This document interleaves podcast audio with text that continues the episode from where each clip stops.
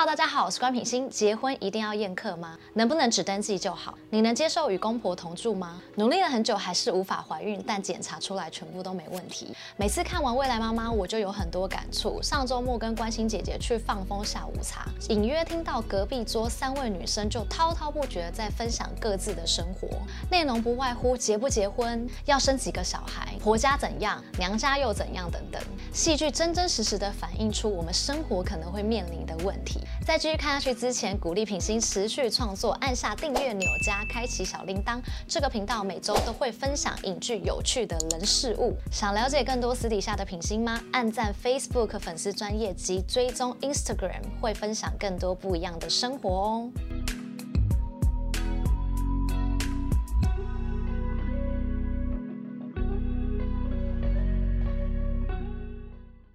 哪有结婚不请客不办婚宴的？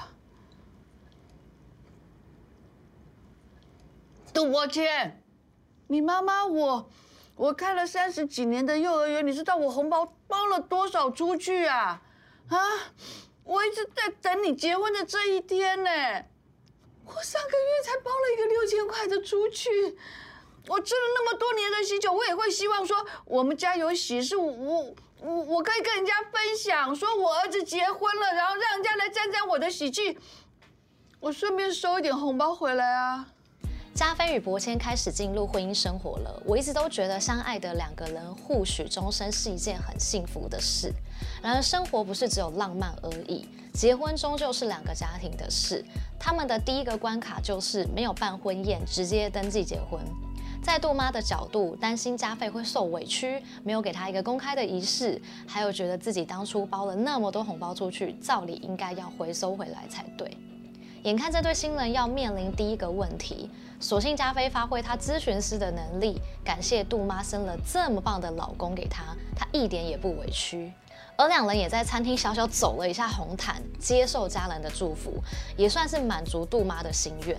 这边我觉得加菲真的是个幸运、反应快又情商又好的女生，遇到也算好沟通的杜妈，第一关顺利通过了。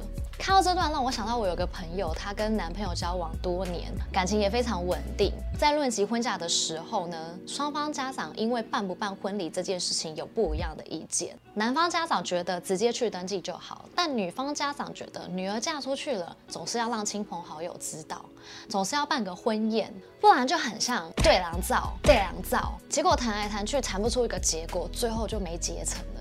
你们的想法是什么呢？你们觉得结婚只要登记就好吗？还是要有一个婚宴仪式呢？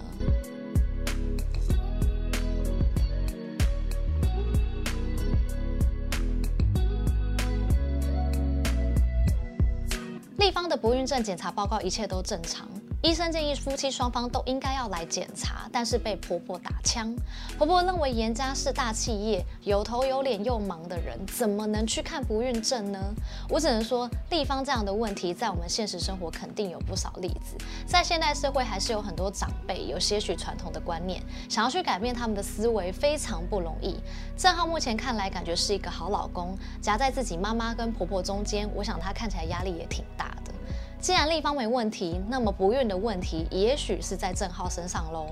最新剧情发展看到正浩有张从国外寄来的邀请函，回忆片段感觉是过去的女友或是前妻。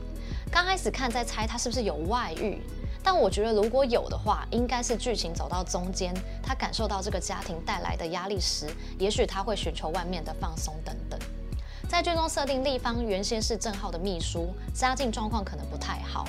受到郑浩家很多的帮助，连娘家妈妈也无形中给丽芳压力，要丽芳赶快争气生孩子，好报答严家。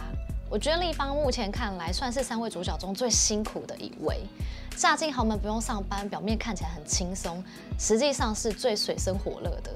我想丽芳需要的是更多勇气，跟对自己好一点。她的善解人意是优点，但也会把自己逼得太紧。我认为她应该要把医生的建议告诉老公正浩才是，不该自己懒下来。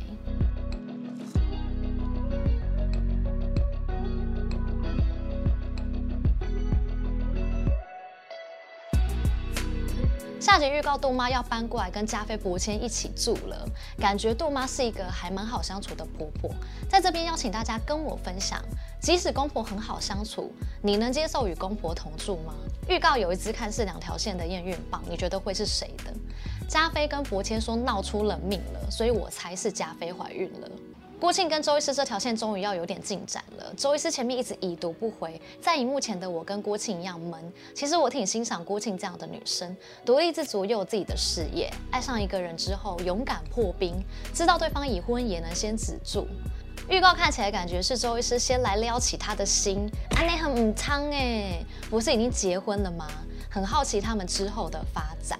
下集郭庆的台词也让我印象非常深刻，点出岁月是公平的，给每个人时间都一样，但为什么男人是越沉越香，而女人却要担心要不要生小孩，要不要先冻卵等等？这也是我非常想要知道的问题。你有什么想法吗？你正在经历戏剧里的故事吗？欢迎大家在底下留言或是私讯品心跟我分享。如果你喜欢这支影片，别忘了按下订阅、按赞、分享，鼓励一下。那我们下次影片见啦，拜。